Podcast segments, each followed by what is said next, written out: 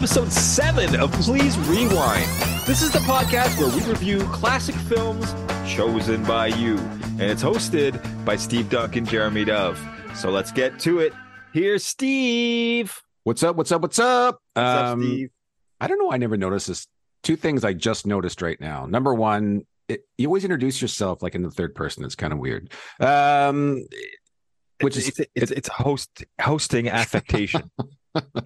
And number two, I just right now made the connection that in episode seven we're talking about a movie called Seven. oh, Ooh, spoiler alert. Um, alert. so uh, summer's over. Uh huh. It's cold. Uh huh. I'm miserable already. Uh huh. How was your birthday? Uh oh, now you want to get real miserable. Now you want to get it. Now you want to get. It was fun. It was yeah, it was fun. My birthday, my birthday was fun. Yeah, And there was like no. It was it, like if anything, it was kind of was it was it maybe boring? no boring. Yeah, but you know, Like there was way. no drama. Yeah, yeah, Yeah. Like it was Yeah. a friendly uh get together. I thought It was a it was a fifty year old birthday party. yeah. That's I guess. Yeah. yeah, It was yeah. Uh the, the music was terrible. The DJ was it was uh nightmarish, nightmarish. yeah. That backfired. I know. Um. You know.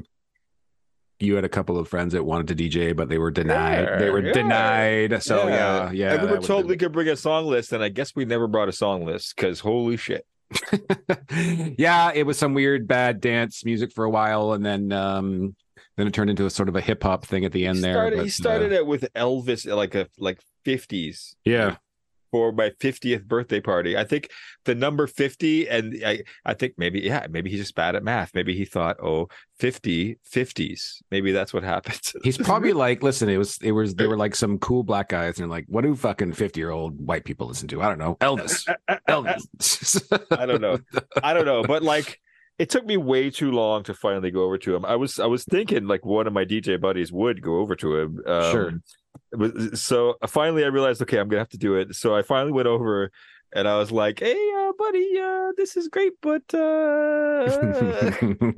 um, you got anything? You hear um, about this thing? Uh, who was that? I Sorry, was like, you got any? You got any? Yeah, yeah. Um, I got. It's like yeah, I don't know, but you got Yeah. any '90s hip hop? And he yeah, like- yeah. and his, his face lit up. I was like, "Oh, thank God! I I pushed his happy button." yeah, yeah, yeah, yeah, Uh, yeah. and yeah. then it, it got it got a lot better. Like Yeah. you did, like you know, it was still a little too hokey for me, but it was it was a lot better. It was a lot lot better.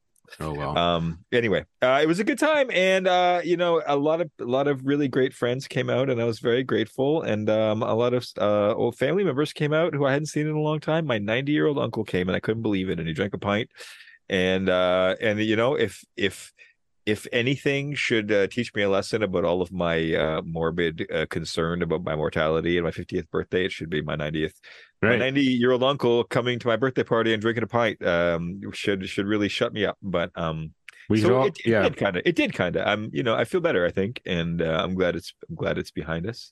I'm grateful to my wife and, and for you for all the work you did uh planning and uh arranging. Um you went you went really out of your way. Um i really appreciate it um and yeah uh I'm No. I'm glad it was good. Yeah. Well, Yeah, I mean, yeah, good. Mel definitely. Uh, Mel put in the work.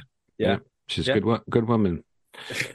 yes Uh, very lucky you should you should marry that girl. Yeah, yeah, yeah. Um, so I was just kind of sitting here waiting, and uh, I don't know what made me think of this, but I brought up just because it's you know it's 2023, and it, it, I think it's the cold weather, so I'm I'm starting to like think cold things, uh-huh and I needed something to like warm me up. So I brought up the 1983 uh, Sears Wish book, um, which I don't know if pe- do people know this? Do kids even know about this? I I don't know. I, I mean, I'll probably show mine. Um, you know, Yeah. I, I I look it up uh, probably once a year. Yeah, right. Like so, very quickly, Sears, of course, the now defunct the department store, I guess, um, which was formerly Simpson Sears. Anyways, um, had just like the greatest catalog ever, and then every year they would have the Chris the Christmas uh, wish book or wish list, wish book, Which book? wish book, Yep. and it would come out. Obviously, I don't even remember how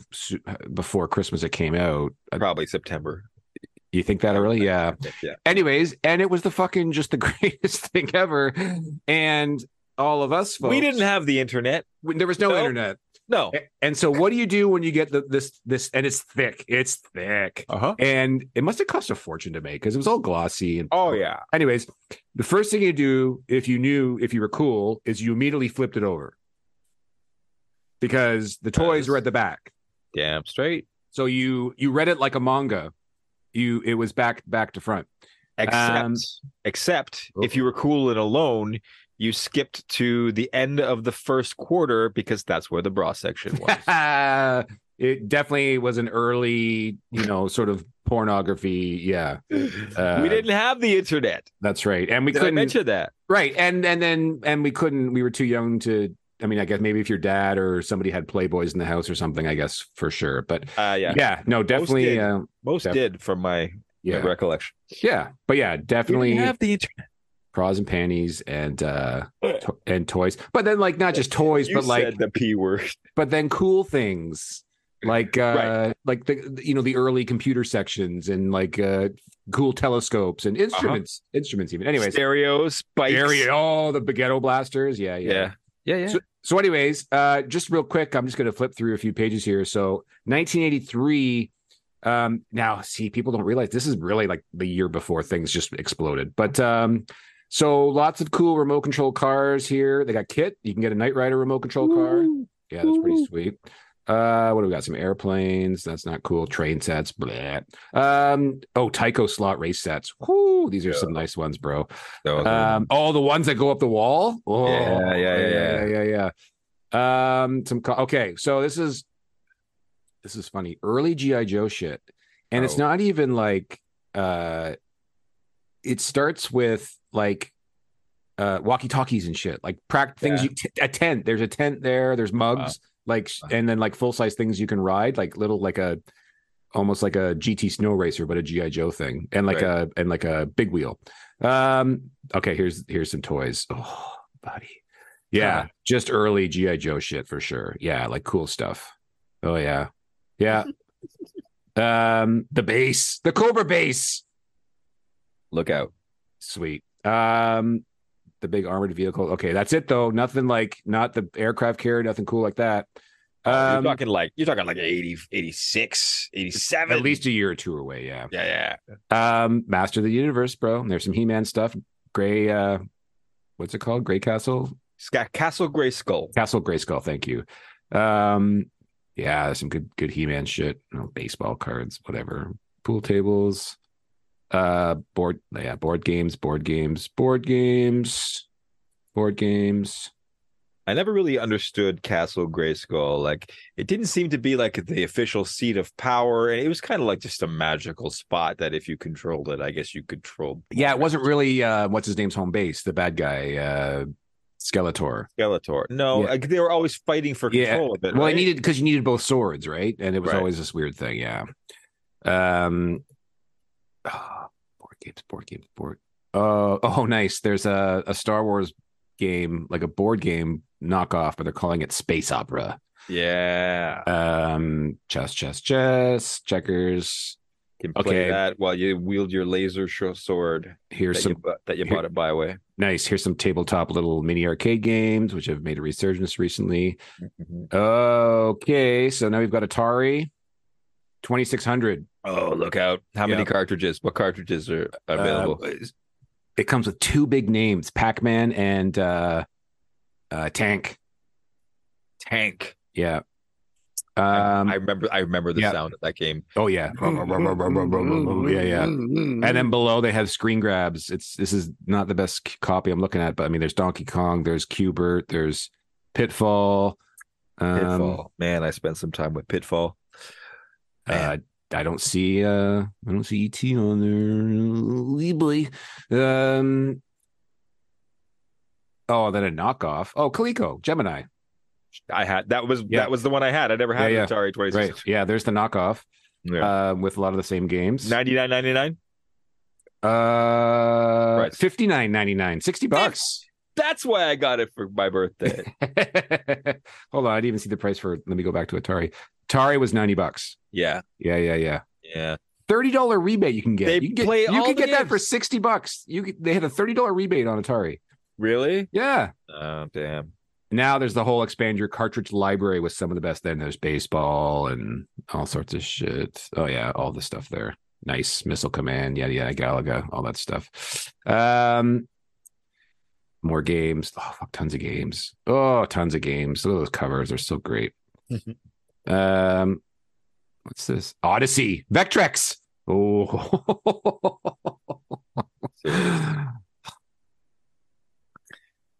Are you okay? no, this is time machine stuff. I know Like, you've, you've no, I gone mean- down into the wormhole. I mean, like, no, like if they're like, you got one trip back, I'm like, 83. But yeah, just, 83? just- well, only because I'm looking at it right now. I'm sure if I look at Yeah. 84, it'd be a, but anyway, it's just like, it's so rad. All it's stuff, this stuff is so rad. It's so fucking cool. ColecoVision, Yeah. huge ColecoVision section. Um, more games, more games. That's it. Yeah, no Transformers, no um limited GI Joe. Um, uh, none of the yeah, like yeah. So it's it's just the year before all that, right? Yep, yep. So, yeah, I won't look at 84 now, but um, yeah, pretty cool, awesome, good Fun. times. Always a good time. Yeah. All right, for movies. folks area. Halloween, October. This is our first. Uh, please rewind. Uh, Halloween episode here. Like Time you, to get gothic. um, yeah. So the uh, the the crowd has uh, the mob has spoken. So um, up first, uh, we'll go chronological. Bram's. I kept saying Strokers. Bram Stoker's. I know. That's a great. That's a great slip of the tongue. It fits. Um, Bram Stoker's Dracula, release date November 13th, 1992. Directed, of course, by Francis Ford Coppola. Written by James V. Hart, which was, and it was based on the novel. Starring Gary Oldman, Winona Ryder, Keanu Reeves, Anthony Hopkins, and a pretty large supporting cast. Um, made Goddamn, 200 Cary Elwes. Jesus. yeah, yeah, yeah. We'll talk about him. Um, box office two. It made two sixteen uh, on a forty million dollar budget, so not too bad. Not too shabby. Uh, a couple bits of trivia here. Um, they had to call it Bram Stoker's Dracula because Dracula is trademarked, which I didn't know until I read that. Um, they couldn't call it Dracula. Um, like the book is called Dracula, Right. right? It's he didn't. Bram Stoker didn't stroke. Bram Stoker didn't call it Bram Stoker's Dracula. Right, right, it- right. But but uh, by this point they couldn't. It was trademarked, which is something I learned. Um, Christian Slater was offered the role of Ke- Keanu Reeves' character, but turned it down. But but then would just do interview with a vampire two years later. so I don't know what the fuck was up with that. But Hmm. Yeah. Maybe that's why he turned it down. yeah. But- oh, because he had that in the pipe. Yeah. Yeah. Doesn't didn't want to do two in a row. Maybe then he'd be typecast as a vampire guy. Yeah. Ah, can you imagine Christian Slater?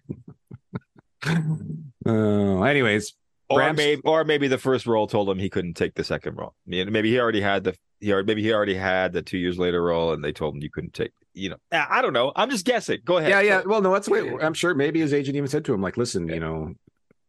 But I mean, how do you turn down working with Coppola? I don't know. Yeah. Um. yeah. Anyways, so yeah, Bram Stoker's Dracula. Um. Uh, Here we go. I would do anything for love. Oh no, that's there is a great song. Annie Lennox's song at the end, "Love Song for a Vampire," is pretty good. I, I, forgot about that actually. yes. It ends it with the credits, which is kind of just a weird thing because. So okay, this movie's. Conf- I'm conflicted on this film because to me, it's it feels like I'm being pulled in too many different directions. Mhm. Like it's it's very like monochronistic, right? Like it's very or anachronistic. Sorry, like it feels Yeah. like it's trying to be a contemporary. It's Uh, a it's a mishmash yeah. of time Yeah. and styles. Yep. Um, and it feels like it's it feels like it's intentional, but there's a lot of it. Yeah. Mish- mishmashing. Right. Go. And then so you get to Annie Lennox at the end, who was, you know, at that point was doing well. So a contemporary artist, obviously, at the time. Yeah. Yeah. So yeah, it's it's it's like that's kind of what they're trying to do there, but I don't think it works. Um this movie to me, like you know, we'll talk in more detail, but I'll just get to I'll summarize it now. It's to me, it's like a lot of great parts don't necessarily equal a great sum here for me. Mhm. Um, Good. It's still very enjoyable though, but it's nice to look at. It sounds great, but I think in the end, uh, it's too choppy. I think the performances aren't good enough, minus two of them, which we'll talk about. Um, and then it just ends. right? Like there's way too many unanswered questions in this movie. Um, like, you know, the 10 points, the real estate buys, they never explain that. Um, and because of the way it ends, are Winona and you know even still together? I think so. Yes. Like, would he take? Would you take her back after that? I think I think so. Yes. I think I think I think his character. He's the most like th- that's a huge. character, There's a him and her is a huge gender swap, right? Typically, and I don't mean and I, and I mean like the way the way women are portrayed historically. I don't mean how it should be in real life, obviously, Sure. um, right? Because she's a strong female in this movie. Starts off the the week Yeah. you know, woe is me, uh, you know, you know, I uh, flash the the eyelashes at the you know get the husband lock up the husband type of thing, right? Because it's a period piece, so it plays Yeah. it plays real that way. But then she switches into this very assertive person, right? Now we're led to believe it's because she's fallen under the spell of of Vlad, you know, Dracula. But Right.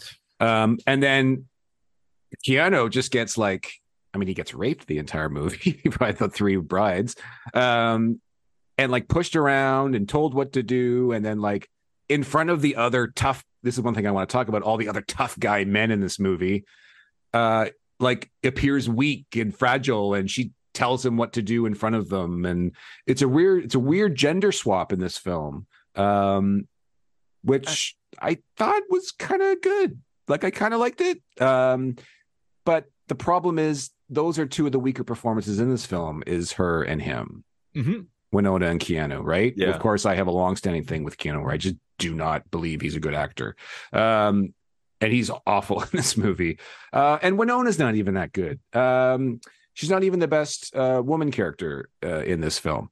But um, luckily, this film, although on the shoulders of Oldman and Anthony Hopkins, who are like dynamic, right? Like Yeah. like yeah like uh, um, rose to the occasion you get like gary oldman 10 different ways and hopkins I'd, I'd Yeah. say Hopkins is, goes overboard. Uh, I think he I think he puts too I- much ener- energy into some of it. I think he one of the reasons that I, I felt disconnected from this film was to me it rides a very fine line i think it, i think uh it's a comedy in a lot of ways and i think it's because of hopkins Uh-huh. He's He- right yeah like he's like his, he, energy, his energy's too big. he plays like a drunk fool foolhardy person right. a lot right. of times I, I, I Yeah. feel like I feel like what was missing were the scenes of him doing crazy drugs all the time. he doesn't feel like an active Van Helsing to me. He feels like a retired Van Helsing who they've had to go convince to get back into the game, Sure. Yeah. Right? Who's who's now drinking because he's retired. Yeah. Who they had to convince to like put the bottle down and come back to work type of thing. That's the way he plays it to me. So it's like I wonder like I think he does a really good job in this movie, but I think uh it probably should have been maybe a younger person. But um uh You Like mean, you mean you didn't love the scene where he like where where where she succubuses him and he makes out with her and Yeah. like fills her up? You didn't you didn't find that scene to be right. gripping? Right. Um, but it, it's it like again, it's like this. It's got this sort of weird rock and roll aesthetic, right? Where so this is the first va- this is the first Dracula movie where I think they want us to th- look at him as for sure sympathetic. Obviously, that's the story of the film, but cool, Yeah. right? Um, Yeah. Marge, Uh, yeah, sorry. go ahead. No, go I have a whole I have a whole take. I'm gonna give away my whole take, but Do it. I feel I feel like you're reaching for it and I can just hand it to you. No, you go ahead. Go ahead. Um, this is a, this is a Harlequin romance novel for goths, If- Right. i- i- specifically in the '90s era that became the Anne Rice goth era, the Type O Negative era.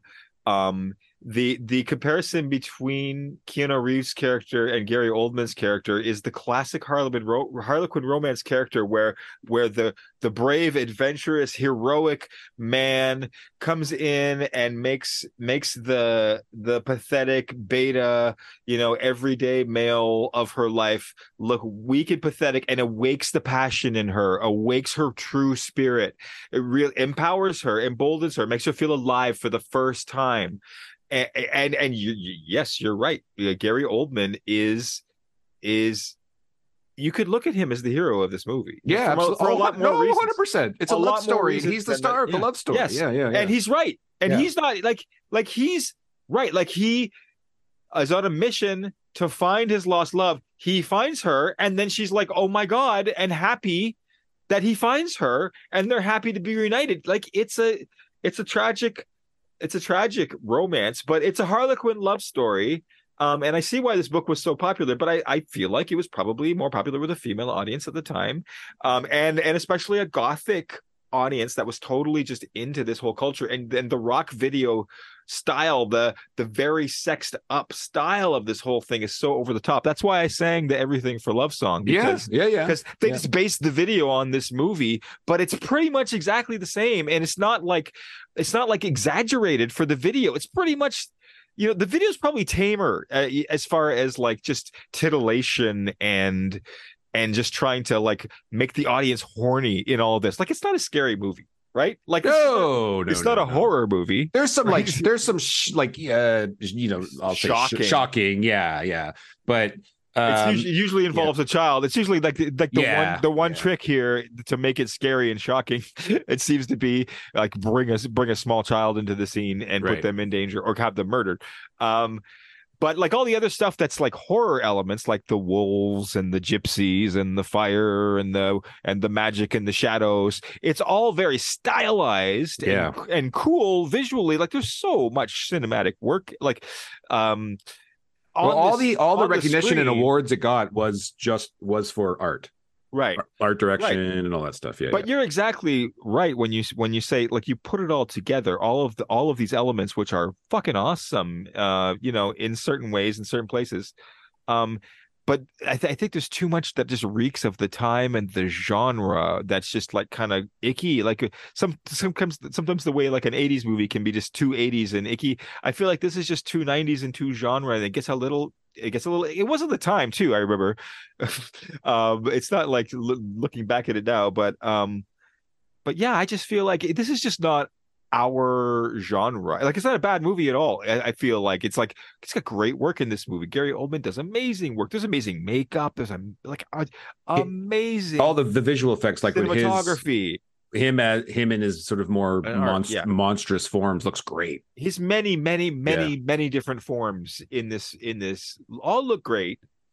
Um but it doesn't. th- this movie doesn't i mean it, as a whole feels Yeah. fucked up and broken and it feels it feels it feels tacky to me. Like it Yes, feels like it doesn't it doesn't hold up for that Yes. reason. So i mean spoiler alert i'm not gonna But- please, i'm not gonna rewind it but it uh like it feels tacky to me. It doesn't uh doesn't play well today Right. Um, But Winona goes through this whole sequence where her prince shows up, yeah, like she's she's in the back of a of the of the of the of the goth bar. It's all red velvet and, and dark and darkly lit in candles. Yeah. He's feeding her absinthe. yeah Um, and she and he's telling her that she's an ancient princess with a long lost like heritage and very important.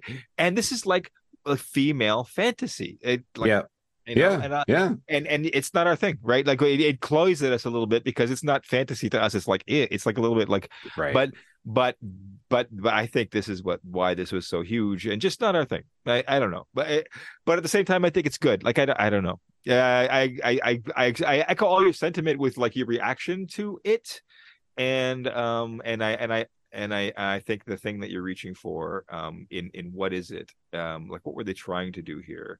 They're trying to like make this sexy um uh version of this story that that goth people can really just just grab onto this culture. Right.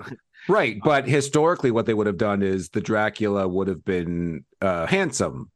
Um sure. so he's like got he's got to be charming and he's got to he's got to be seductive right? Um and he's not in this. You're right. And that's Uh, and that like yeah, she even right. kisses like him It's when he's gross and weird and and he's a monster Yes. at the end. Like it's kind of a weird scene right? Yes. Um and and i'm sorry i listen I, gary oldman's up there is he an attractive man? No he's not. Uh, he's up he's up there. Listen he's great. We love we all love gary oldman. Um i I, played I, w- I wish we had a woman here who could tell us. I yeah, well, I I like I think I'm a good judge of of uh, Okay, good looking yeah. men. Yeah, I don't I don't he's not, and that's I mean it, it's also listen he's never played a, a leading romantic role, like straight up, um, like for a reason, right? I, Um, I, I was wondering about that you, I think you're right I can't think of one I mean he I mean I I definitely wouldn't call Sid and Nancy. a- Yeah. um, no, he's he's usually playing you know these different types of folks. Um, so but you know i think the idea yeah I- this this idea though that she she doesn't because she doesn't fall for him in that uh, his older Vlad form, which was changed from the book, by the way. That wasn't in the book, the Vlad the Impaler part. Okay. Um, you know, she didn't fall for him in that sense. So we have to believe that she's under definitely under his spell, or that yes, everything he's saying is completely true, and she actually is somehow in this space time continuum the descendant of uh was it Marie or Marie? I don't remember her name. Um Mina. No, Mina, no, sorry, no, yes. No, no, no. Elizabeth, she's Mina now. Right. Um, but she says she remembers him, and I don't Yeah. take that as her being hypnotized into believing that she remembers him. it's fate then. We're talking sp- space time Yes. fate stuff here. yes. Um, you know, bound to be together. It wouldn't doesn't matter what, you know, Keanu They're or- saying or it's all yeah. real. They're Yeah, saying it's all real. So that so that that shit's real too. And that's great stuff. Like he, t- you know, he's, you know, the the opening scene is great. I love the Oh, God, yeah. opening of the Vlad. So when he tells, you know, he's telling God, he tells God to fuck off, and Uh-huh. and puts starts this whole thing, you know, puts And, this whole thing you in motion. that's yeah. Anthony Hopkins in that scene too, huh? yeah, that's the He's his priest, the cleric, or whatever he is. Yeah. Yeah, yeah, yeah, yeah, yeah. Right. So again, just uh, they've been opposing forces for you know thousands of years, um, or hundreds anyway. So it, it's, it- but, you know, so they, like to me, like I said, it's and because the cuts are so quick. Uh, and it's just flash, flash, flash, flash, flash, and you can tell Coppola is just like, I'm putting everything into this. Like I'm Yeah. throwing everything at the wall here Everything. everything. You could like this. You could have you could have replaced the score with a rock soundtrack, Yep. and it would fit perfectly.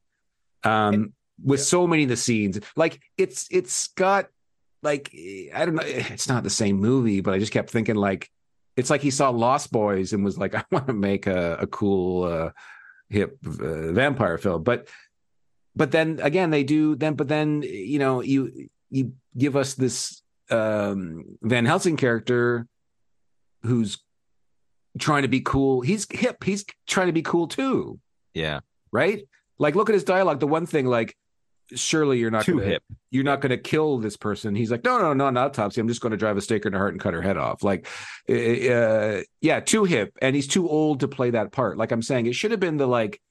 We need to get him at a retirement role. Now they got to do. No, that's just not the book, I guess. Obviously, Yeah. so I'm, I'm trying to get, ask. I'm asking something of them that just doesn't exist. But that's what it felt like because uh because the mentor part didn't work either for me with Richard E. Grant. I never liked the doctor character. And I also didn't like how everyone's in love with the red-haired girl. like it doesn't Yeah. Um but but then you get like Tom Waits who's amazing, right? Right. As Renfield or whatever, the, the crazy crazy psychic. Oh yeah. The first character. the Great first um the Keanu Reeves replaced him in the movie, right? Like he was Right. he went missing or crazy. Or. Yeah, he the- he was great.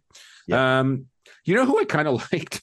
I think just because he played it so straight, Billy Campbell's character, um, Cary Elwes's like The Texan? cowboy sidekick. Yeah, The Texan. Yeah. yeah, yeah, yeah. Uh, y- fascinating. I, I yeah. Go ahead. I don't know why it worked for me. It just did. Like it's like it doesn't make any sense, right? With what's going on, where they are in the world, the time and place. Like, why is he there? like, Just just a rich dude traveling the world, hanging Yep. out with other rich dudes. I bought that. He was like a business venture with with with. but I feel like of all the people in the movie, he's us. Yeah Like he's the one going, "What the fuck is happening?" yeah. right?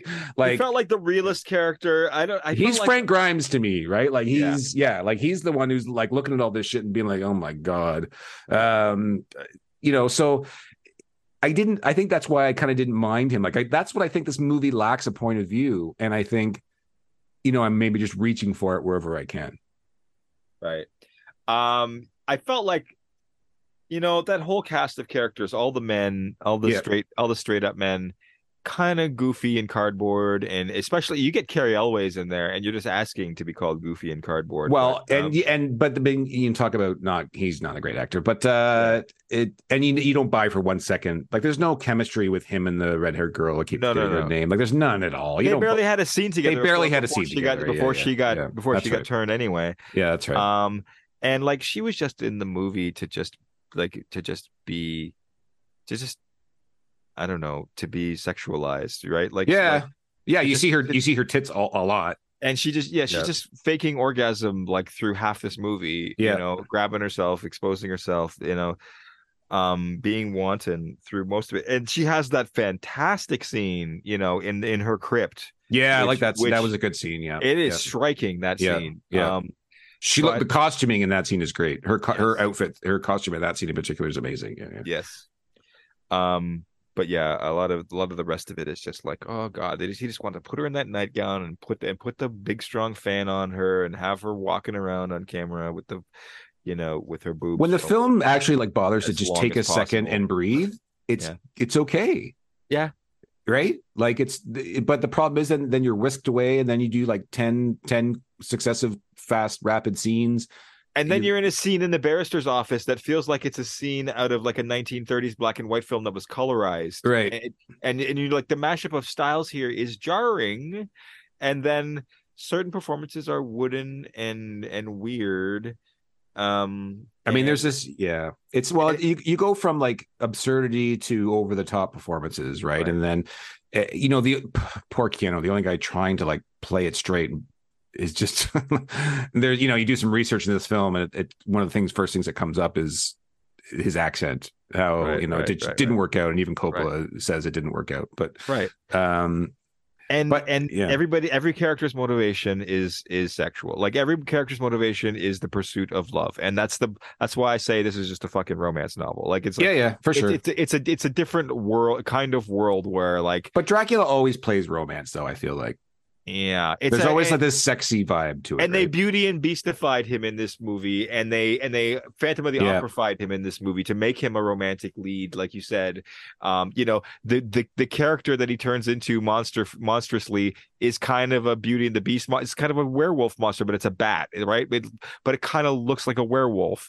right. and even though it's a half man half bat kind of it's a furry faced you know feral character that ha- that, that howls and has fangs and and and and fucks the redhead um in the in the garden um I think, yeah, it just, I think it's like it's it's just kind of just kind of rolls along, and then all of a sudden, like I said, it just abruptly we get to this big climactic ending here. They're chasing the carriage, you know, they're racing against time because the sun's setting, um, you know, and you just you're like, oh, what the fuck, right? Like, are they going to make it? And you know, and then like and it happens so fast it Who's happens so who- fast, and then who's he the one who kills him with the bowie knife like i know it's the texan's bowie knife that kills him in the end but it was it the texan no, was he it- or the, was it the Texan gets shot and dies. It's it's got to be Keanu, isn't it? I saw i somebody's got to grab the Jesus knife from the Christ! I just it, fucking don't- watched it. It happens That's so why I now remember. I, it's so fast. it I know. so fast Uh, um, but that but that's why it's a little bit not satisfying i think it, I like, think so. And then then there's the weird scene again where Keanu's like, "Let them go." Like he's like he, you know, he's like, Yeah. he's too dumb. He's too good of a guy for this, you know, for this Yeah. whole this whole like anyone else would have thrown their hands in the air and just went home. But um, and then it just ends. Yeah. Like everyone's lives are ruined. Uh, The like people have died. but Um, they but they killed dracula they killed Dracula. so, so so very won. easily and then you know he he she cuts his head off it ends with like a gruesome fucking decapitation that she does yeah. Um and then that's it. And then it it shoots up to the painting on the ceiling uh, the two of them. And uh, you know we're led to believe they're together in heaven it's a, and- it's a romeo and juliet ending. Yeah yeah. Well no, well she's alive though. But, but he's yeah, there's no there's no way he goes to heaven. I think i don't think we're led to believe they're together or wherever they, well he, I- I he, he it's- well he he did renounce it. I, I I think it's just to bookend the tragedy. I think it's just to say, you know, this is where it started, this is where it began, this is where it ends. But um, I think he's definitely going to hell, and and her soul is still alive on Earth and and and married to. She's got to go back to Keanu. So like that's why I want to see her like coming back outside, and they're all standing there, right? And they're like, uh, "What happened?" Uh, you know, and Well- she's like, uh, "Well, uh, you know, uh, like it's just it's just such a weird loose end there. I uh, I don't know. It's so Yeah, strange to me." Uh, Um, listen, this movie's incredibly influential. Uh, if, if you're if, if you do a Google search right now, like you know, best Dracula movies of all time, it's going to be if it's not number one, it's going to be number three. I uh, prefer Interview with the Vampire just to get it out there. Do you? Yeah. I well, I posted a couple the other day, which I actually I think oh, only Lovers Left Alive is probably my favorite uh, dra- vamp. Great. Not Dracula, but vamp. Just they're just vampires, Right. not Draculas. But uh, it's probably my favorite one. And then of course, um, What We Do in the Shadows, the film, not the series, is Yeah. Is just like to me just the chef's kiss. of fucking- it's almost like it. It's they saw this and be like, this is. It's like Taika saw this movie and thought this is a comedy. Yeah. like Yeah. but um so anyways yeah I, I, it doesn't hold up it comes across as tacky to me um enjoyable and i know it's everyone's favorite or whatever but it's just it's not for me it doesn't work it doesn't work for me and uh i think the performances are way too stiff and um uh like i said there's there's some lot of so many wonderful elements like that again all the awards were um for visuals costume art makeup art direction like cinematography like you know what i mean? That stuff. So um and i think those are warrant those are earned. It looks great but just as a I just wasn't able I just yeah couldn't enjoy it. So back on the shelf. All right. Steve says be kind. Goodbye to uh Bram Stoker's Dracula. And I'm right there with you Steve. I'm not going to spend much time uh on my review because we kind of discussed it as you went um and I kind of gave my main points on this. I, I got it out there. Um uh Francis Ford Coppola made um a rock and roll uh 90s uh gothic um romance uh softcore uh horny movie. Um and he put everything in it. He threw everything in it and there's a lot of great work in here but it's not my genre it's not my thing um there's also a lot of corniness in it in yeah. it too um, it, it, like yeah like it should have been uh Rocky Horror Picture Show treatment. Yeah. You know? Yeah, yeah, yeah, yeah, yeah, yeah, it get, it almost gets there. You're right. It's very close. Yeah. Um, so I'm right with there with you. I'm gonna agree. I'm gonna say, you know, please uh, be kind and never ask me to watch Bram Stoker's Dracula again. But um, at the same time, I'm not mad at you if you like it. I see the value. I see the value in the work, and uh, I understand that there are fans of this genre, and I'm not a fan of the genre, so it's not fair for me to say it's not good. It's, Um, pretty, it's pretty good. a final pin. So this was basically last Coppola's last kick at the can here. Like he did a few, he did a few more things, but they were all horribly received and not successful at all. So Yeah. like this was basically it for Francis Ford Coppola, who is you know regarded as one of the finest filmmakers of all time. Um, but yeah, this was uh, pretty much it for him. So, anyways, all right. Um, up next, uh, seven. Release date September 22nd, 1995. Directed by David Fincher, written by Andrew Kevin Walker, starring Brad Pitt, Morgan Freeman, Gwyneth Paltrow, Kevin Spacey, um, and a host of others. Box office made 327 million off a 34 million dollar budget. Um, quick bit, a couple things of trivia here. So all of John Doe's books in the film were real. It took it took them two months to write them all out. That's the attention to detail Mr. Fincher has Nice. all of his notebooks. Yeah. Um, Sylvester Stallone and Denzel Washington were both rejected the Mills role. That's uh, Brad Pitt's role. Um, imagine Stallone. Uh, Robert. Imagine Denzel Washington in that. Well, at first it was yeah, like you got to think how the the the the characters played off, right? how and, old black, would he have been? black and white character. Well, he would have been young back then, but um, As young as Brad Pitt? probably not as young as Brad Pitt, no, but um, Robert Duvall, Gene Hackman, and Al Pacino rejected the Somerset role. That's Morgan Freeman's role. Wow. Imagine we could have had Sylvester Stallone and Al Pacino. Wow. What's going on with all these murders? Crazy that all those people turned down this movie. Wow. the seven deadly sins. I told you. That's my. best bet. what's in the box?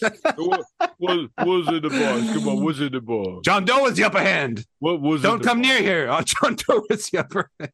What's in the box? Could you imagine? Um, for the John Doe role, actually, uh, Ned Beatty, who would have been way too old, that and would have been terrifying. I know. Val Kilmer, and Michael Stipe, yes, from REM, Michael All- Stipe. all tur- terrifying. all turned it down. Um, Michael Stipe actually wanted to do it, but he was on tour and just couldn't do it. But Val Kilmer and Ned Beatty both turned it down. So That must kill that man, Michael Stipe. That must kill him. He must sit and that's insane. about Okay, so here's here it is. You've got let's do Stallone, Pacino, and then Michael Stipe. that. would have bombed. you think? I don't know. Uh, Maybe I don't know. Well, these are so hard to. I just, I, I there's no way. There, I mean, I, like, listen, I'm actually one of these people who like doesn't think I like. You watch Cop Land and stuff. Stallone is, you know, when put in the right situation, Stallone can do fine.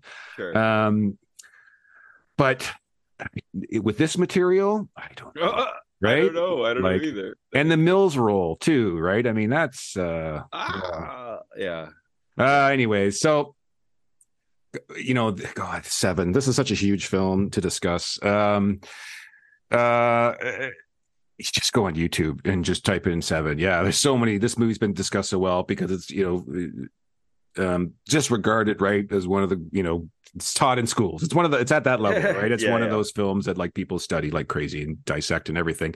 Um, Often imitated. never often imitated, kicked off a lot of things stylistically. Um, couple I funny. hate. Let's get to the name. Let's just do it. I hate it. Can we just say I hate that this that that this movie? It probably wasn't the first thing to do it, but I hate this trend. I hate that it still happens today. I think they're giving it credit for like I don't know if it was the first, but made first it popular. maybe? Made it popular, I guess. With a to, number to put the number in, yeah, in to put the number in the title, yeah, yeah. It's not actually called Seven. It's called Ses Seven uh, in a lot of places. But I'm looking at IMDb right now, and there's a movie poster where it's spelled properly. So maybe I don't know what's up, what's up with that. I don't know either. That's interesting. That is weird. And then there was, and, and then they were, they were gonna at one point there was gonna be a follow up called Eight. um, a couple of funny things. Um, it wasn't. This movie was not universally loved when it came out. It just wasn't. Um, and uh, you know, talking about that influence, though, it it didn't take long for people to love it, but. I mean, it had so many different. It, like it, this thing went through the the the grinder as far as process is concerned. Like these, you know, um, Fincher was not the original director. The original director was the guy who directed National Lampoon's Christmas Vacation. So I mean, um, it was going to be. A, it was what the ending was chopped. Like there wasn't going to do the head in the box. Anyway, this thing went through so many different things. So the Hollywood machine. yeah, yeah. So it doesn't surprise me to see like these different casting stuff because it, it just didn't really take shape until the final people were in place. But um, one thing that uh, I've seen this movie a lot. Um, when people, I talk about this movie a lot because there's like, there's no movies. There's very few movies that like make my skin crawl. Uh, Yeah. This movie makes my skin crawl still, still, and I've Right. seen it. I don't know how many times. right. Mo- and most of it is the um, um, air freshener scene Yeah. uh, that fucking just dro- like it's so weird. Anyways, Yeah. there's so much to talk about with this film, but one of the things that like I, I think the, the funny thing about this film, Jer, uh, is that like it's not deep. It's it it wears all of its symbolism on its sleeve, sometimes like d- directly on and but and on purpose, right? I mean, there's no Yeah. you don't have to dig too deep here, I think, but I don't think that's that's not the point, right? This is really like a, a Rorschach painting of like what type of person you are, and that's of course juxtaposed on screen with the two characters, right? One is um you know old and bitter and and and you know has, has lost the you know the the passion for what he does and just thinks society is just doomed and then you've got the young upstart right who's um Who sort doesn't of want like to become like the other guy? right but he he's an idealist he's a crusader but he's but he's completely he's a tragic hero he's completely ill-fated right, Right. um so like and and the older guy seems to know it. The other guy seems to look at him and just know it. Yes. Yeah. He, he he literally tries to talk him out of being that way several times. Yes. The bar Yes. scene is a good one too, and they talk about empathy and Yes. and I love that. I love those two in that scene in particular. Um, I think that's like Pitt's best work, where he's like ex- like trying so hard to explain to him why he's the way he is, but isn't smart enough. Doesn't have the language, right? He doesn't have the language. Um, but what's interesting about this film, uh, several things, but it's just it, like th- th- there's not a, it's depressing as fuck. There's no happy ending. It's like the worst, Oh, saddest, shittiest ending ever depressing. like that like there's no it's so bleak i don't know how like i can it'd be funny like to try and get this pushed through today i think studios would be like no this is way too bleak like we need something needs to change here like um I- i can't imagine this would pass through uh, test screenings i think people would be so depressed at, you know leaving this thing that i can't imagine it uh it would get through the the machine today but um or do you feel that way like do you feel like it's it's like I I feel like it's definitely that bleak, and um, I, but I but I I think that might be part of its its power. I, I feel yeah like oh yeah yeah, the, yeah. the the fact that it goes there, um, unflinchingly, um, uh, is is its is part of its magic, and um, yeah, I don't. I think if this movie were made today, people would still realize that this is a fucking amazing movie. And, and, they, and they'd be like, holy shit, the ending is bleak, but it's an amazing movie. This movie holds. Um, this is the opposite of it holds of, up of, it, Dra- of Dracula. Fucking it, completely like, holds. It looks up. like it was made today. Yes. No, it looks better than movies. Right, yeah, yeah, yeah, yeah, uh, Because it doesn't, it doesn't fuck around. It doesn't go over the top. It, it's like ninety nine percent of this is completely practical. Um, just, just like filming real life things. Um, and there's like, and there's only like some special effects work in in some of the the crime scenes. Yep. Um, but the but the fucking special effects work in the crime scenes is a fucking ama- it's it's it's amazing practical special effects um and uh and, and, it's not overdone it's it's done just enough to be fucking realistic and horrific and creepy i and... think yeah it, it's I think the cool thing about it is it sucks you in because, and one of the key points is this is they we don't. It's a nameless city, right? Yeah. They never say where they are. They just call just it the, the, the, city, inner, the inner the city, the inner city of a nameless place. yeah. Name, nameless and and that and I think that works so well because if they tell you where it is, then there's no like spatial immersion, right? It becomes a real time in a real place, and then automatically you have a preconceived idea of what's happening in that real place, right? Like automatically your brain's going to start looking like if it's LA, you're going to start your brain's just going to start thinking LA things, right? right. Like what right. tropes, whatever, palm trees, fuck, well, I don't know, whatever. Like New York, same idea, right? So that the fact they didn't, they left it nameless to me is genius. I love that. I think it it makes it like m- almost more of a real place than if it was a real place, right? Because now you're able to sort of disconnect from that that like i said that preconceived idea that notion of what a real place is supposed to be and how it's supposed to act. So and you need to you need to suspend a little bit because um you have to buy that this is like gotham before batman showed up. Yeah. Right? Like the criminals are in charge the cops are all fucking they've they've checked out. Like, um i think it's like downtown chicago today. They're, they're taking bribes right? Yeah. Uh, they they talk about that the cops don't give a shit. They don't even investigate scene murder scenes properly anymore because it happens so often. Right. That's they, the they open. They didn't check to see if the, the guy was right. Dead. That's the opening scene. Right away. Right away. Right away. You know that Mills is different from yeah. everything else that's going on there, and and right away you're like, why would he go there? And they even ask. He's trying to ask him. Right. You don't even really get a really good answer, but um, but it's like this this wonderful thing where like he really lets your brain do all the do all the work here which i really loved. It's it's like the opposite of dramatic irony right, right. like you're you are you are you are right along with these characters. You know as much as they do. Um and that's why they they don't show us the victims being victimized because they can't show us the victims being victimized right. because then we know more than mills and somerset do. And right. we can't and they he doesn't want that. He doesn't want us to know more than they do. He wants us to know exactly as much as they do so that when you get to this point in the film like my i think my favorite scene in the movie is when they find his apartment that is a great scene yeah but go, I, ahead, go ahead only because like you know we've also earned that and that's right after like the the amazing foot chase scene right yeah uh where he's where Brad Pitt's fucking got blood pouring out of his head. By the way, he really did break his hand. That's a real yeah. cast. Yeah. Um, like he looks like sh- he looks like shit. He's awesome. He's fucking pissed. He's he's he's feral. And then he then he kicks in the door, and they gotta bribe that homeless guy to make up some story about why they why they entered had cause to enter Which the was apartment. great. Yeah, that's, that's Brad Pitt's best part of the best section of the movie. and sure. then and then it's just an explosion of exposition, right? Yeah. Because this is for the first time we we now know this John Doe guy. Um, so I think that works so well, and I think it only works well because of like I said, keeping it a nameless city, not showing us the victims being victimized, keeping us right right in check with with those two, learning along right. as they do, right. and it also makes us like.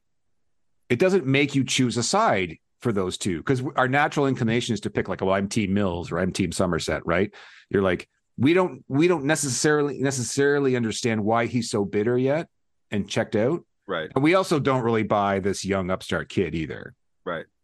so it's that it's those moments that's where the payoff is so i just I, I just i love that middle section so much um you know it, it's it and that's when it stops becoming this thing where like they start off where like it, it's this stopping evil versus understanding evil and i think at that point they both understand they're dealing with something that isn't because remember there's the one line where he says oh he's just he's just a man or whatever right Yeah. uh, right? Where he's just like, you know, we're talking about him like he's uh, a, a non-human, like a mon, right? But he's just a man. But then, Right. like, you, you get into the apartment. It's like getting into the basement in Silence of the Lambs, right? You're just like, you're, you know, or or yeah. like a Batman villain's lair. yeah, yes, you yeah, yeah, yeah, yeah, yeah, right, yeah, exactly. This And- that could have been the Riddlers. That could have been the Riddlers apartment. that scene and its Yeah. style definitely ripped off by many iterations of Yeah. Batman since this movie. So yeah, it's like I said, it's it's very Gothamy to me, and I like that that they left it nameless for all those reasons. Um, uh, like I said, this uh, you know, these I, it's it's as much as I enjoyed the performances, they're actually like you know, I'm going to use the word worst, but it's everything about this film is good, but something has to be at the bottom. And it's actually the performances that are at the bottom for me here. Uh, I think this movie stylistically is the star of this film, right? But Yeah. but I, I do think that everyone does a good enough job, and I loved like Ar, uh, R. Lee Ermey as the grizzled police captain, um, the no nonsense guy, right? He's great, and and what's his name? Um, uh, um, uh, Weather Weatherhorn, whatever, as um, uh, as the police chief, like the um, oh, fuck, what's his name? Oh, the DA. the DA guy. Yeah, yeah, he's great. Um, but I, it, it just, it, it's it's like these guys are just like, uh, you know, they're they're being told, you know, they're just like, they're like, it's funny how I, it's like I feel like Fincher treats them like set pieces. They just give exposition. Yeah, They, they just go, oh, th- this this is the police procedure where this is how the police procedure works for this next part Yeah. of the movie. Yeah, Th- But there's then- a lot of that. Yeah. right. And he, but he, but he, but he, but he constantly, it's scene after scene of them just encountering something more horrific than the last, right? Uh-huh. And there's a really interesting point in the film. It's right after the lust one, where they're, you know, they're doing the separate interrogations. Yep. And for the first time, we see Mills like it's getting to him. Yeah. So he's interviewing the guy. The I don't know if he's like the the front desk man or the manager. I can't remember what his part was, right? But he's just remember he asked him the question like, "Do you enjoy what you do?" or The whatever. guy who runs the brothel. Yeah, and he's like, "Do you enjoy what you do?" Right? Like, and the, and the guy's like, "No." Right? Like, it's just an honest. That's and life, then- isn't it? And then the getting- interviews are over, and they do this amazing camera. They scroll like they go move moves right, and you see them in their individual rooms, just processing what they just went through. And Mills is just like he's you could see he's like he's he's broken. Like he's starting to starting to have this exterior he's been giving off is starting to break. Right? Like Well, I- this la- this last victim that they found, this last scene that they found, was so much more uh, shocking and sadistic. It, it seemed like, yeah, yeah, how can you be more shocking and sadistic than the first scenes? Sure, but I don't know something about this one with with making the one guy do it and then the guy who was forced to do it like being there living out his PTSD yeah, right? From from just having done it and retelling it. Yeah, something about that element of it made it so much more creepy and chilling and Yeah. and and part of why this is a masterclass in storytelling right? Like, yeah.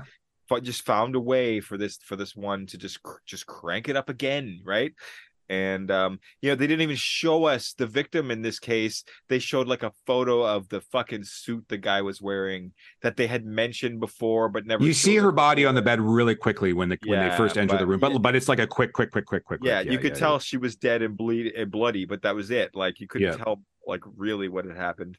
Um, just that she had been murdered in that bed, and then when you find out exactly how she was murdered in that bed, eh, the way you find out exactly Yeah. how she was murdered in that bed is just so fucking powerful and awful. Right. And that's the interesting thing too, is because we don't see any of these crimes. The only murderer we see is John Doe. Yep. When he's shot at the mm-hmm. end, right? We there, we don't see any other violence in this Yep. film, Yep. and so and that is carried out, of course, by Mills. Like it's the one person who's, you know, and interestingly, you know, has pulled his gun twice in his career, and, and both times resulted in the death of somebody. Now Yeah. after the John Doe one, so Yeah. there's that whole thing where like remember they talk about pulling their gun out only once in their career but um it, it's it's this whole thing too where like uh there's this weird this one thing I I don't know I don't know about this one part but like um there's a lot of like homophobic stuff right Brad Pitt you know is very sensitive to that in this movie right he's like when they're at the diner he he says don't sit next to me I don't want people to think we're dating Right. uh, um, he says the FAG word a few times when talking about when uh, Somerset gives him homework, right? Remember, he's got to read those all those uh, classics. Oh yeah, yeah, yeah, yeah. Poetry writing, and he's frustrated with it, and he just yeah. you know says the f word a couple times. Like it, there's this, he's got this weird. I felt.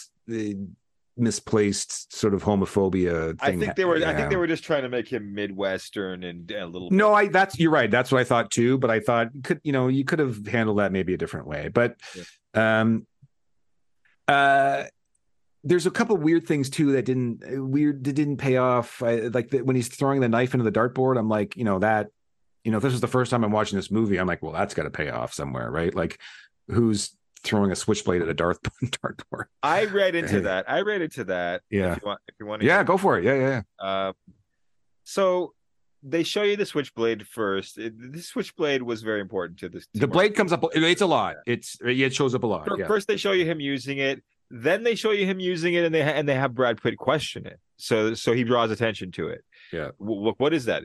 It, it's a switchblade, and that that's it. They they drop it right, but we've drawn attention to it now, right? Yep. And, and then we show Morgan Freeman using it a couple more times, and before that scene, and then we get to that scene where Morgan Freeman is trying to go to sleep, and he's doing his metronome thing like they showed you earlier in the movie that he yep. does to like find inner peace and find the peace of mind to sleep at least and he can't. He throws the metronome across the room. He gets up. He's fucking it's getting to him. It's in his head. It's getting to him. So he starts chucking the knife at that dartboard and i think that whole scene was to show you he carries this fucking knife as like it's his it's his symbol of power. It's his um it's his uh what's the word i'm looking for for symbol for um not metaphor uh, not metaphor no, no no. your your your emblem your um your totem. It's his totem of, okay. it, it symbolizes um protection to him. And when he and he, when he's anxious when he's super anxious he start he shows you that he's practiced at throwing it. He throws it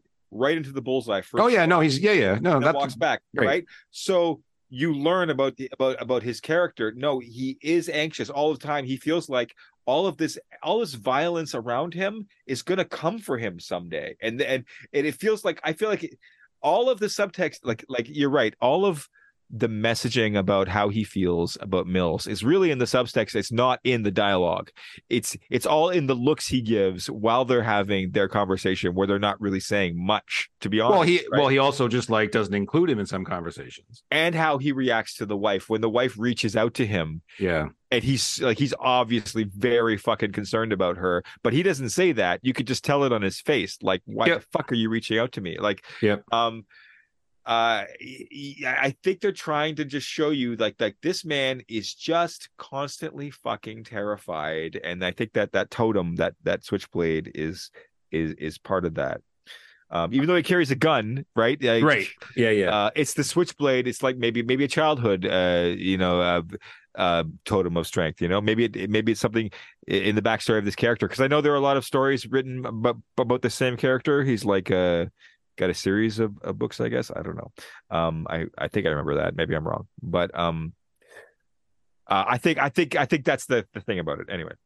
Yeah to me it was i read it more like it's it's a, sort of not something that's coming but more that you know it's it's a coping mechanism for him that yeah. he that we're seeing we're seeing all his little things idiosyncrasies that help him having to deal because we you know we definitely understand that that the way the city is has been that way for a very long time and he's fucking alone and he's alone and yeah. he's been dealing like again he's been it's sort of like how we've talked about how like like i want my batman to be insane because you you don't spend 30 years with the, the dredges of society and be normal right like right.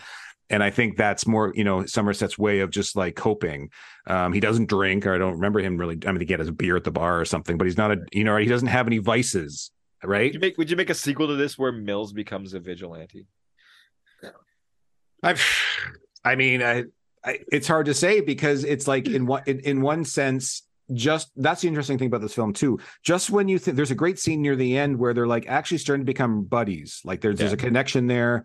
Yeah. Um, things start. They they go, laugh together. They they laugh. That scene they had that scene. Things are starting to you know look up a little bit, and he even talks about staying on a bit longer to see this through, right? Yeah.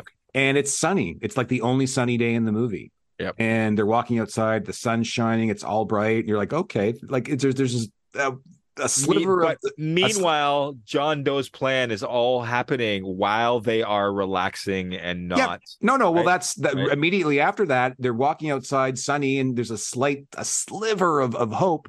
They walk into the police station, and John Doe gets out of the cab and turns himself in. then you know things go the way they go. So, um, it- so even then, it's like, oh, is he starting While to rub? all that was happening, he was killing yeah. Wife Oh yeah, yeah, yeah. Exactly. while, So while they were having that scene. we right, we don't know. We find that out. So right away, you're like, oh, well, fuck me then. And it's like just when maybe Somerset's starting to feel some of Mills's uh, positivity or whatever starting to rub off on him, some right a little bit, then they just blow it all up, right? With like you know, arguably one of the greatest endings to a film ever. So Yeah, I mean, basically, what that said to me was that, um, you know, the whole push and pull between Brad Pitt and Morgan Freeman throughout the whole movie. yeah, Brad Pitt won the push and pull, and it caused him dire consequences. I like see. I, oh, see, I don't think that he did win. I think if anything, I think Somerset is now more re- more resolute. He's like, I told you. At told the you. end, at the end, yeah, but Yeah. bef- but before that, Oh he- well, right he got- before he yeah, got yeah, Somerset to relax, eh, right? Like Somerset was like, Yeah. never, don't fucking relax, like like the Jedi Code, like don't feel fucking connections because that's going to cause tragedy for you. If And Yeah, yeah, and, no, and well, they they had a moment, they had a moment. no, that's what they- I'm saying. Like there's that sliver of hope, and then there's the sun- and then literally there's a sunny day, the first one in the entire film. It's raining the whole film until this shot, and this they're starting to bond, and they have that. Then they they even have that the shaving scene where they kind of joke with each other about the shaving Right. the nipple off, and like Right. They laugh in that up scene. up until then, you're just like, geez, this might work out, right? Like this is You're supposed to feel that way. yeah, like this might be okay here. These guys are these guys are like it's they're like lethal weapon guys now. They're gonna be Yeah. fucking buddies, right? Um, and then you know Rug pull. then it goes off to shit. Um uh yeah, I don't know, man. I mean, like th- this is one of those we could we could spend hours, so we, we don't, Yeah. don't want to do that. But I mean, this is obviously an easy, easy. Please rewind. Oh, Um, yeah. and I just everything about it. The opening credit scene, which is was groundbreaking, which influenced so many films after it with the Nine Inch Nails remix tune. Like we're seeing clips of John Doe, right? Like he's shit, Yep. you know, slicing his prints off, and Yep, yep. you see him doing all the little things that he does to carry out his his crimes. Um, you know, just wonderful things like like even you know Kevin Spacey um asked to to be have his name left off any of the credits, Yeah. right? Like to keep that Yeah. surprise, that suspense. Um it's it just looks great, sounds great. The acting is good enough. Um that scene, that the cab or the driving scene at the end when they're driving out to the location, right? Yep. like the Spacey's his uh his little rant there, and he goes on about you know seeing a sinner on every on every corner and all this stuff, and like it's so great, it's so great, like it just works so well, Yes. and and fuck me, Spacey does a great job, you know, he, whatever you think of him, um, It's- he he he did a great, he, I mean, Spacey's a good actor. in 1995, he was God. Can you believe Kevin Spacey is a good actor. I'm sorry, he's the he's a- usual he's a, suspect? he's a came out the scum he's a scumbag, but he's a good actor. I'm sorry, it's just the way True. it is. It's just the usual suspects came out the same year. yeah, Can right. you believe that? Well, yeah, and then American Beauty, whenever that was, like he was. It- like- it was yeah, a- you're it right. a- he was it a- everywhere. it was a Yeah. secret that he was the villain of that movie too. Right, right, right, right, right. Can yeah, you believe that? that's true. Yeah, yeah. So no, that's so like it's it's it was great casting. Obviously, I'm glad they went with him instead of Ned Beatty. Um, it's just uh, yeah, it's just like I said, I can't say enough about it. And there's so much been written about it from you know, there's so much Finch, you know, we didn't know at the time, but Fincher stuff, right? Like he he loves upshots and he loves uh, bleaching his his his his prints to get that gray, darker sort of because he really likes the low lit stuff. So Yeah. like there's a, there's a lot of technical shit about this film that just like really was you know blew people away at the time and is now a Fincher a staple now with him with his films. But um and just all these like weird like his characters are all sort of like archetypes but not Right. but you know like it's kind of weird how because it's like what would these archetypes look like in a vacuum of shit you know so like it's like they're great but but you know like- you know so it's such a yeah i mean it's just it's just really great anyways yeah i'm definitely uh All right, I I, I, I totally agree with you, man. Um, yeah. like this um is is a great. I, I don't remember loving it um as much as I did on the rewatch. I, I, remember always thinking it was good and shocking and and really compelling, and that ending, holy fuck. Um, mm-hmm. Um, but but yeah, like on this rewatch, I was really struck by what a masterclass it is in storytelling. And you said it, the way the story unfolds, the way we learn everything at the same time that the two protagonists do.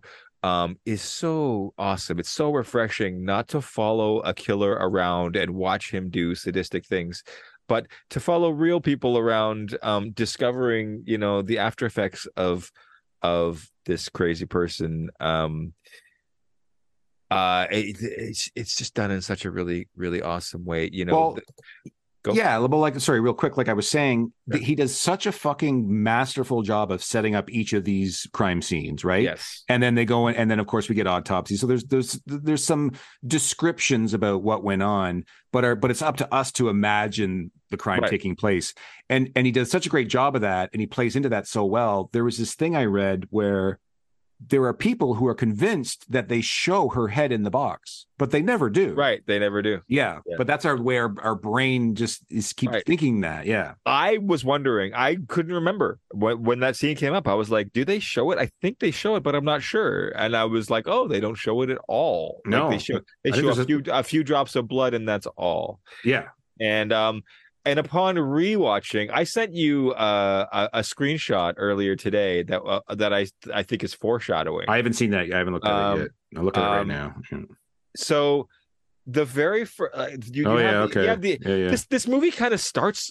I felt like a TV series where they kind of set up uh, Morgan Freeman as the hero character just by introducing him, and then they have like a theme song play, and then the story kind of starts and and when the story the theme song is obviously the remix of the Nine Inch Nails song, and I and I wanted I was going to point out if you didn't that like the opening credits feels like a Nine Inch Nails video, and it actually is a Nine Inch Nails video. Nails video. but yeah, yeah. but it feels like a lot of Nine Inch Nails video, like the, the style of it. Yeah. Um, cinematically, it's it's a, it's you know, um, so like whereas the previous movie we discussed was a lot like um a Meatloaf video. Here right. again, we are in a, a gothic more industrial style though than a romantic style. And i and uh, and um uh, something that i uh, i enjoyed a lot more and didn't feel as dated at all didn't feel dated at all actually. Um but um and then we then we go to this this scene of of um brad pitt and and gwyneth paltrow in bed together and he has his arm around her head. He's cradling her head. Right. And then he grabs her head. And it's all like, and then he gets up and her head kind of goes down on the bed face first and it's like it's a it's a lot of her head in that first scene and then he gets up and goes over to the mirror and i showed you a screenshot yeah there's a postcard tucked into the side of the mirror that has a decapitated i can't tell what it is it looks like a like an old like um freak show postcard or an old like um uh like circus sideshow postcard or something but it looks like there's a decapitated head on the postcard and it's in the mirror Gwyneth Paltrow's head is right next to this postcard that Brad Pitt's looking at in the mirror. And it's totally David Fincher in the first scene of the movie telling you what the last scene of the movie, like what the what the fucking twist is gonna be. And and you won't know until the you, your second time watching it. It's such a great uh he he's such a great filmmaker. And I I don't think I appreciated him as much as I as I should have until my rewatch of this film. Um, no, he's great, and I mean, like it's it's uh, you know I've enjoyed his stuff. I even like the Alien Three, which is the one that. No, kinda, I've yeah, always yeah. enjoyed him, but I, but holy shit, I was like, I was really struck by yeah. just the the the perfect timing of every scene. Oh yeah, the, the editing, the directing. And you're right. You're right. The dialogue is kind of surface. It's kind of expositiony, but the acting and the directing um like they fill in the the story with so much depth and so much nuance I don't that, think. Yeah, I think it's. I think though the, the the script is that way on purpose because yeah. of because of the style that we're learning with them. Yes, it's yes. we don't. They're not asking us to to you know surmise or look for anything metaphorical or. It's treated very much yeah. as a police procedural. Yeah, yeah. Um, and and murder mystery, but in a class, very classic way where it, where it you it's a mystery. It's unfolding in front of you the way it is uh, for for the detectives and and it's a, um, it's a noir. It's like a noir. Yeah. Yeah. Yep Um, and I, I, I, you know, I, I agree. I, I, a lot of times when I'm watching this, I felt like Brad Pitt's dialogue is almost beneath him. The character is kind of like, Yeah. like completely owned, like completely fucking owned from the start to the finish of this movie. Like Morgan Freeman owns him in the very beginning, and then the murderer like starts to own him immediately and continues to more and more and more and more throughout the entire movie until he completely fucking thoroughly just completely destroys him and owns him. Um, He's really dumb. And we're also like they also want us to think that like Somerset is really smart. yes, Like Yes. really smart. Right? like like Like Sherlock G- Holmes. like a genius level. Yeah, Yes. yeah, yeah, yeah. Yes. Yeah. Um.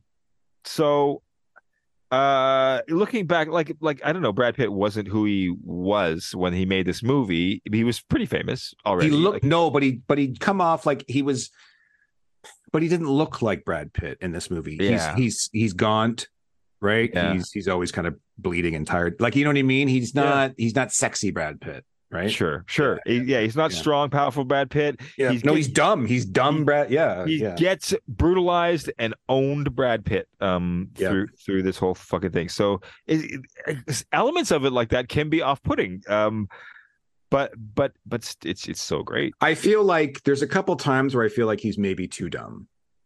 Sure. Um, it's almost just like, how did you become a detective? Where Morgan Freeman is like too omnipotent, like like sees Sure, much. right, yeah, yeah, that yeah, yeah. It's like, how did you become a detective? The balance is a little. The balance like aren't, is a little aren't detectives supposed to be smart? I don't Yeah. know. Like, yeah. Yeah, and then the whole thing with Morgan Mm. Freeman going to the library is a little over the top too. Like Yeah. like like what do you have you have a couple of murders with references to the seven deadly sins and from that you go surmise to read like a hundred different like classic works and and and find relevant research and how was that how did any of the research you did there even prove relevant it, it just seemed like that Well, whole yeah, and also to for character right, and just for a from a practical standpoint, they're both. To me, I feel like like both their styles would um would produce no uh no work results no Results. results, yeah you're right yeah Kevin Spacey handed them everything in this. Like they Yep. didn't, they Yep. didn't figure out much. They didn't like like Brad Pitt's too dumb to solve a case, and Morgan Freeman is too methodical. Like I kept waiting for the chief to be like, "Are you going to solve a case this century?" Or like, Right. yeah, no, the yeah. one part where I thought Morgan Freeman did something was where he paid the fifty bucks to the FBI agent to go look up people who had been flagged to the library for reading the the, Right, the right. books that they flag, right, and then comparing that to a list of the books that Morgan Freeman had already looked up because they were related to the murders. right, and saying, "Oh, who took out all of those books?" right. Um, I thought that was like the one clever detective trick in Yep. the in the story. Yeah. But that didn't mean I felt the story was weak at all. I, I, I- that just like like like you said. It's laid out so perfectly that we see everything unfold in a storytelling perfect, per- perspective. It is amazing, but from a perspective of are these two guys really good detectives? Um, or or or was just was were they just led along the entire time like well, even they even say at one point he's walking and he's like, "Oh, one of two things is going to happen here. He's going to just finish his murders and carry on. Like he Right. kind of, they kind of already almost were admitting defeat in, Right. a, in a strange way. They just they knew they were being uh, maybe not outsmarted, but they were a step behind. Yeah. right right, right. um but I mean, but but it's it's all like just more power to the Kevin Spacey character who with the whole point of this what was was that he was um unstoppable and that he wins and that's why I know, but then it's kind of so yeah. shocking It's a little that scene's a little cringy for me though. Like the cab driver, like he's covered in blood. like the cab driver is going to pick him up, driving to the police station. Like Yeah. the only thing, I can, the only thing I can think of is that like he's like, I need to go to the police. I was just assaulted. right Like like come or, up with or he had a lot of cash like or a lot of cash. paid the Yeah, delivery driver yeah, 500 yeah. bucks right Something like that. But then he walks like full into the police station and no one says shit Yeah. to this guy. that was such a Batman Gotham like like the TV show Gotham moment. but at the same time, I love that scene. I love Yeah. the way how he just like he, he's quiet, then he has to yell their name because they're not because they they're Yep. not paying attention, and it's a great scene. And then amazing yeah, and then you're like, who's and then right away you're like, whose blood is that? What's why your finger Right. why your fingertips bandage? All that, and it's great. And then the lawyer is great. Uh, I can't remember that actor's name. He shows up all the time. Bear, uh, Schiff or Skiff Schiff. What's Schiff. that? Schiff. Adam Schiff. No, that's that. no, that's, senator. the senator, Robert Schiff. I think. Robert, yeah, yeah, he's great. He plays it great. He's just like again. Th- one really quickly here. Um, one thing I also love about this film is again, yes, all the cops are just like they've given up, and there's so much just like uh, they're all cynical and and Yeah. right. But everyone is like, holy fuck, that lawyer Yeah. looks dead. Yeah. he's like, I got to defend this fucking guy. Right. Like, oh, the lawyer was amazing. He was the Yeah. most realistic character in the whole fucking right and he's like oh Yeah. god and he just plays it like he's he's represented a thousand of these guys um and the doctor who has the maybe the line of the film about and he still has hell to look forward to about the air freshener guy. Yes. who the fuck is that doctor? That's like talk about fucking cryptic right? Like who's that guy? Maybe he should he should probably he sounds like he needs to retire too. It's like the whole town is full of somersets right? Yeah. guys are just like checked out and they're like fucking great. Another you know another The, freak. the, yeah. the doctor had a line that I thought was a little over the top. He said something like, "He's seen more suffering than any human I've ever witnessed." and then he still has hell to look forward No, to. no, Yeah. no, no, no. But then he added more or less, Oh, Indica- yeah, okay. indicating that he had like seen stuff like nearly as bad as that before. Well, that's what I'm saying. That's the whole town. That's the What? that's the, that's the impression we get, right? That like, yeah, yeah, and and just in the way he says it, his delivery is so like, meh, Yeah. like yeah, yeah, yeah, totally. yeah. And the Yeah. lawyer is just like dead in the eyes. He's like, fuck, you know, another psycho or another free. You know, Yeah, like you, could- know what? You know I can get him off with with a crazy plea. You know, the- I've done it yeah. before. I'll do it again. yeah, yeah. He's got not, like he's not shocked. The shock factor is gone for all these people, right? So like the one detective at the beginning, it's like, yeah, wife killed him, uh, kid was there. Who cares? Like case closed. Like there's just they're just like let's fucking go for coffee, right? Like, Right. and and that's the great. But that sets up the great push and pull, right, between Pitt and Morgan Free and Freeman, right? They're they're two just idealistically uh, opposed at this point, and and it's just a clash of of these two, um, you know, methodologies and, and imagine yeah. imagine as a as a as a as a director you have gwyneth paltrow you have kevin spacey you've set up the apartment you've set up the dogs in the apartment Yeah, the dogs. I forgot about the dogs actually. Yeah. and and you don't film that scene we don't see any of the crimes. at all well, that wouldn't make any sense then. you don't. you don't yeah. you don't film him knocking on the door and her answering and letting him in nothing not even scoping out the apartment. you don't even show it afterwards as a We flat don't even like- see the outside like- of the apartment.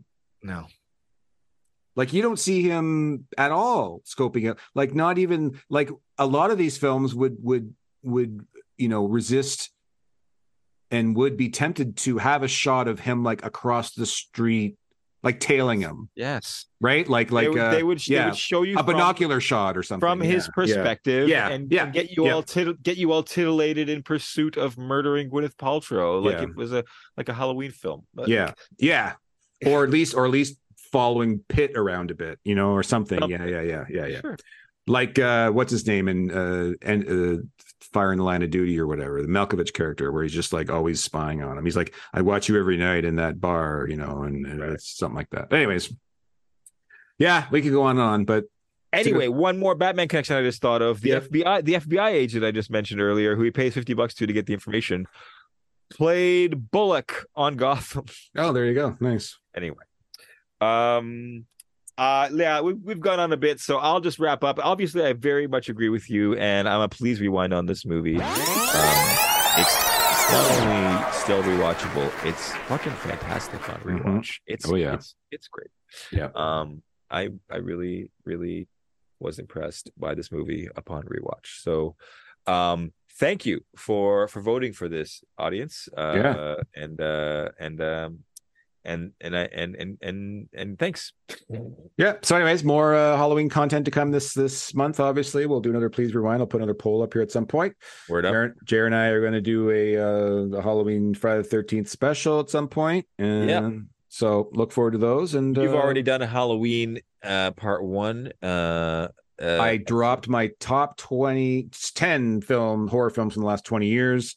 I have another. Uh, so everybody go listen to that, please. I wrote rewind. twenty down for the previous because it goes from the previous to like you go far back as you want, right? When you're going Yeah. the past. But so I, I I have I wrote down more. I don't know if I'll it just takes too long. So I might just stick with 10 still. But um got that list waiting to go. Um but I think I'm def- gonna watch. I think I'm gonna watch The Changeling again this year. It's been a while since I've watched The Changeling. it's good. And I saw That's it on, on on my Plex server the other day, and I was like, "Oh, there, there's a scary movie." Yeah. yeah, yeah. I mean, it, it's it. uh There was another something else I want to mention. Anyways, yeah, no. So it's all good. Um, definitely recommend uh a lot of these films that we're talking about and we mentioned, but you know, I think uh it's time. It's time to do the Granddaddy Friday the Thirteenth. You think, buddy? We'll do it. Got it. All right. All right. Next time. Bodies are going through windows. Bodies Right on, man. are going through windows. Jared's going to be using the breaking glass sound effect a lot in that. episode. Oh, that'll be fun. Body that- through the window right now, just for fun. There you go. Nice. Okay. Pause for dramatic effect. Yeah. Yes. All right. Cool, man. Let's wrap it up then, I guess. Uh, thank you for listening to episode seven of Please Rewind. Uh, please comment, like, subscribe, do all that stuff. Let us know you're listening. And uh, we'll see you soon for episode eight.